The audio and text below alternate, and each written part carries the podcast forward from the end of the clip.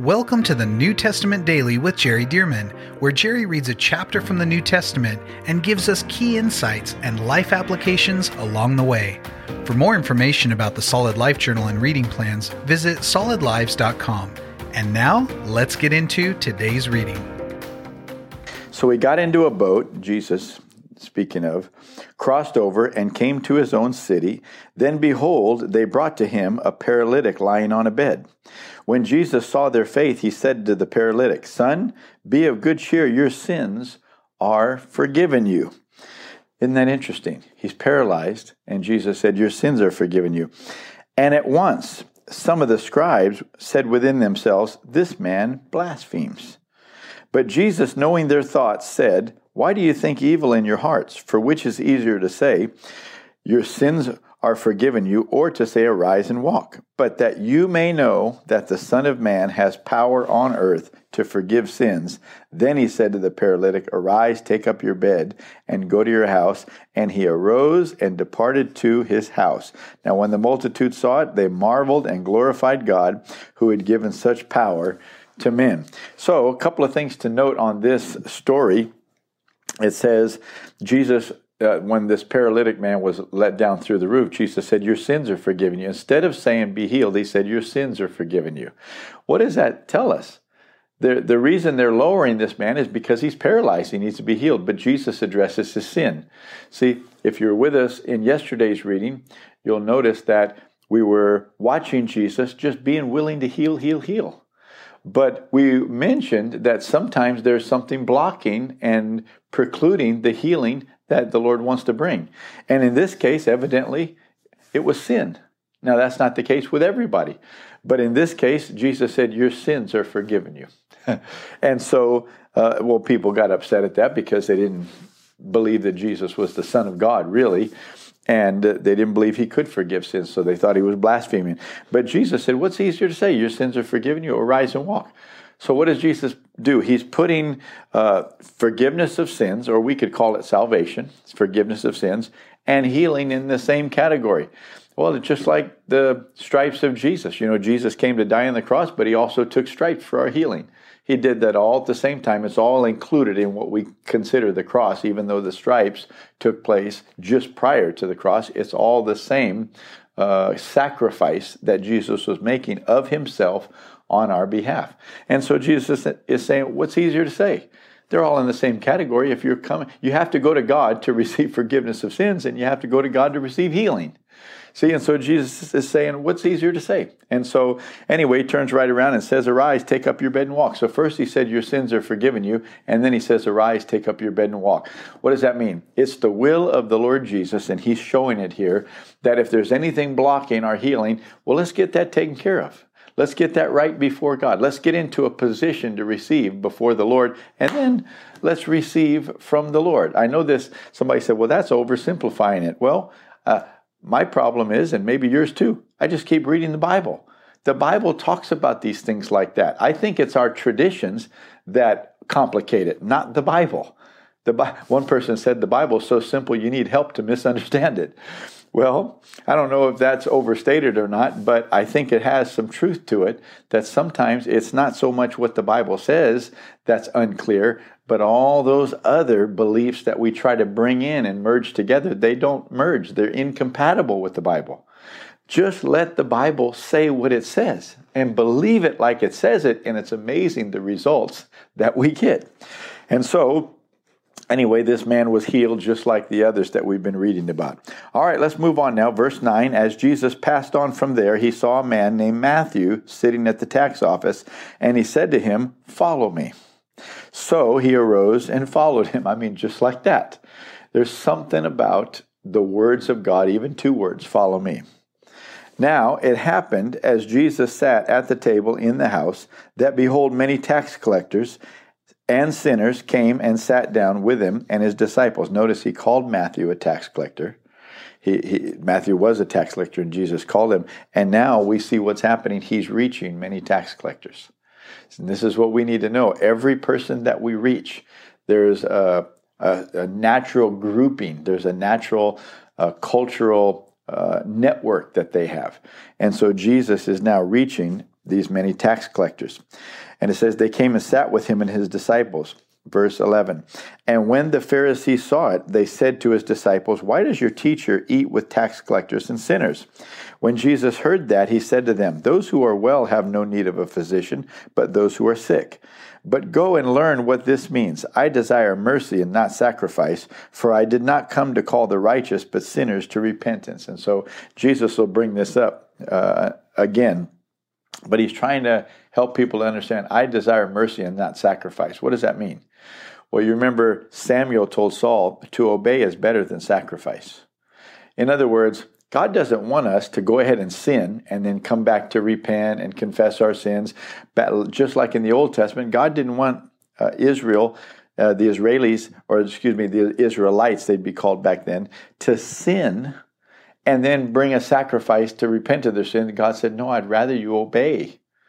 Why, why disobey and then bring a sacrifice? Sometimes I'll hear people say, well, you know, forgiveness is easier than permission.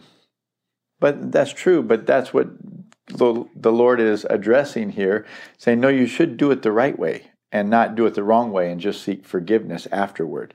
You should do it the right way. And so he said, I desire mercy and not sacrifice. In the same way, Jesus is saying, I'm not really after the lamb that's sacrificed. That's not really what I'm what I'm wanting. Yes, I gave you that system because your sin needs to be dealt with. But what I ra- my heart is to have mercy. If people would be genuinely repentant without having to go through that sacrificial system in the Old Testament, then the Lord would have had mercy on them if they would have genu- genuinely repented. But he needed to show them the, the gravity and severity of sin, that some human being, innocent human being, is going to be killed because of your sin. And so Jesus said, but my heart is that I desire mercy and not sacrifice. For I did not come to call the righteous, but sinners to repentance. So he's helping them to understand that the reason he's Uh, sitting and eating with people that are unbelievers and sinners is because he wants to reach them. He wants to reach them, not punish them, not condemn them, not push them down. He wants to lift them up. But to do that, he has to get the gospel to them. Verse fourteen, then the disciples of John came to him saying, why do we and the Pharisees fast often, but your disciples do not fast?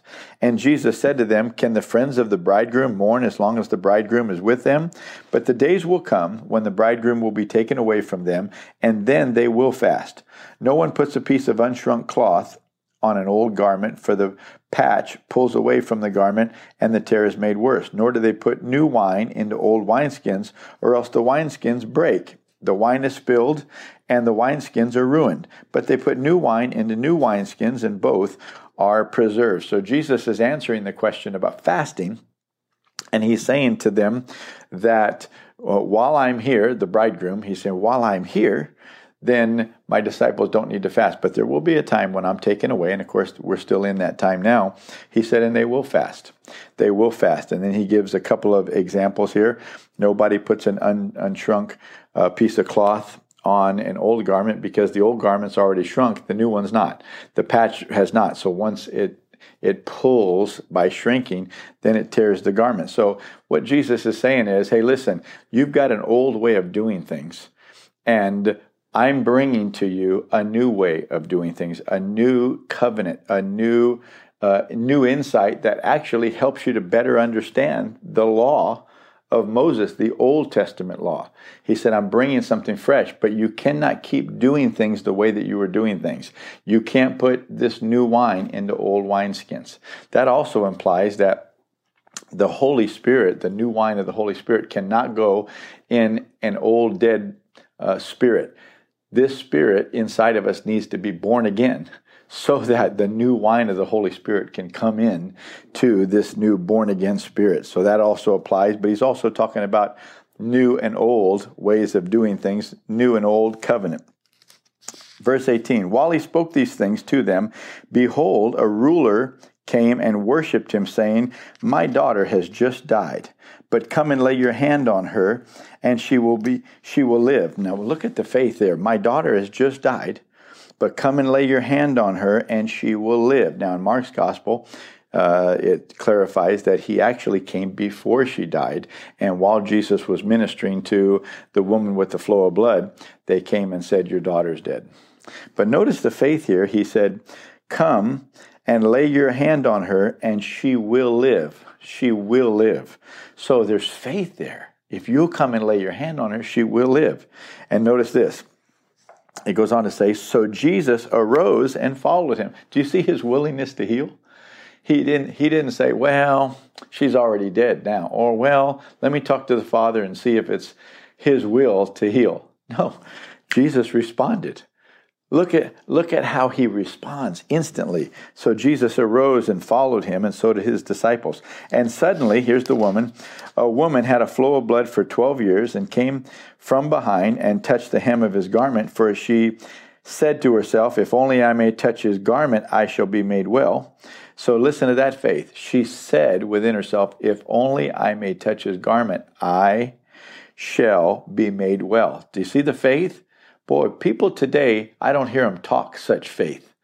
But these people that were getting healed, they heard about Jesus or they heard him teach or some way they got some faith. And what they would say is something absolute instead of, well, if it be his will and I sure hope God will do something. Well, we'll just see what happens. And no, they weren't talking like that.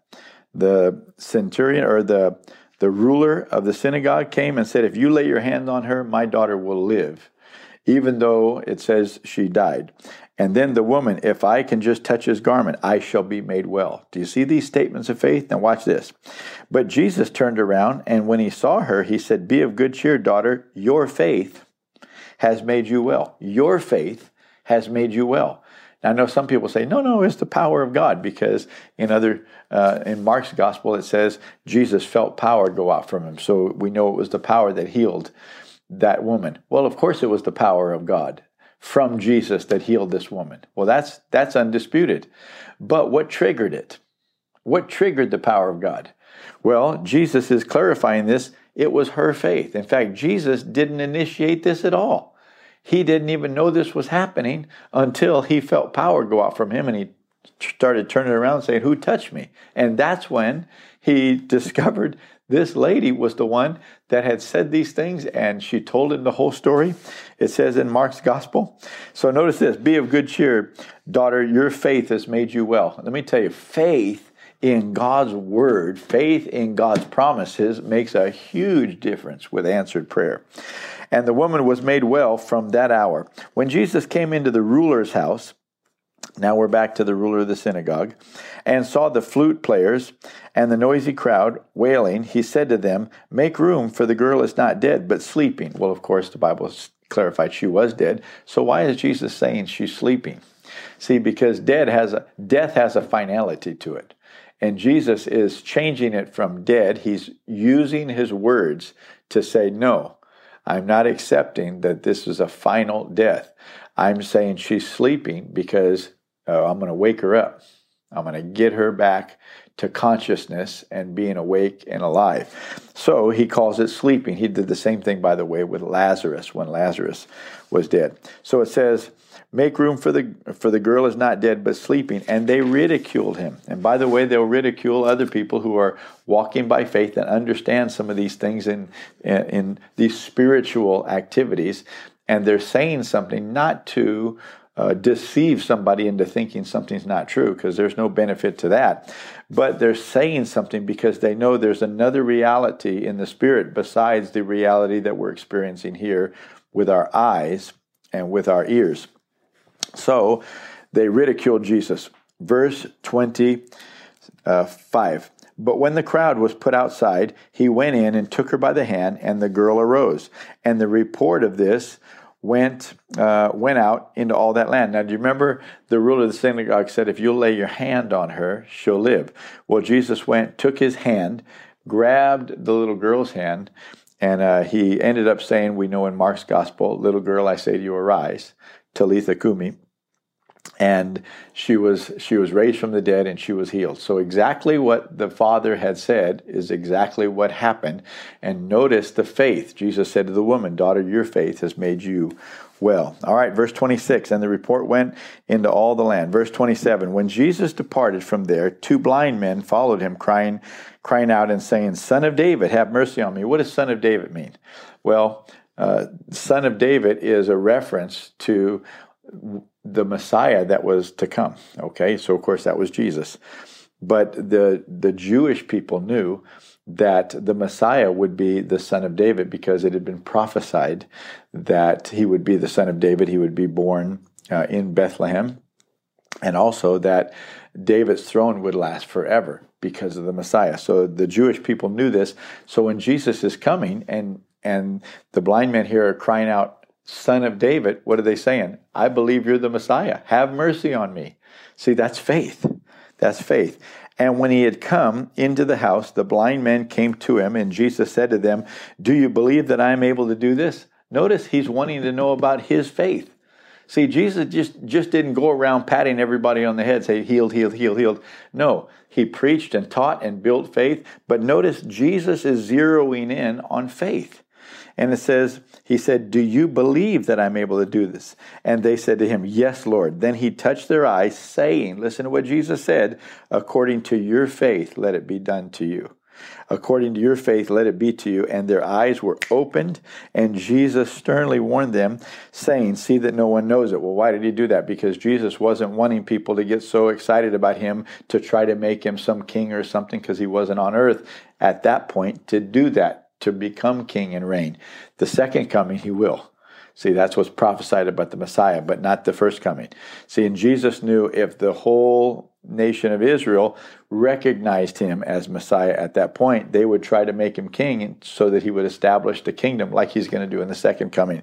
And so Jesus was trying to keep things on the down low while still fulfilling his assignment and showing the heart of God and his faithfulness to his promises. This is so good, isn't it? But anyway, he said, "Do you believe I'm able to do it?" "Yes, Lord." "According to your faith, let it be done to you." So once again, we can see that Jesus is modeling and teaching that our faith has much to do with us receiving the healing of God. All right, let's come down now to verse thirty-one, "But when they had departed, they spread the news about him in all that country. Though he said not to do it, they did it anyway." Verse thirty-two, "And they went out, uh, as they went out, they brought to him a man mute and demon-possessed, and when the demon was cast out, the mute spoke." That tells us something right there. First of all, here's another one. They brought somebody that needed healing to Jesus, and Jesus healed him. Just shows the heart of God. It shows the will of God. But notice this, in this case, there were physical disabilities. The man was mute, and it says uh, mute and demon-possessed. So he was mute, unable to speak. But when the demon was cast out, notice he's not mute anymore. And so many, I'm not saying all, but so many physical sicknesses, diseases, problems, ailments are not really physiological, but often they're spiritual. Not every time, but often they're spiritual. And when the spirits are confronted and dealt with, then the healing is there. Now that what the spirits were causing is, is no longer happening.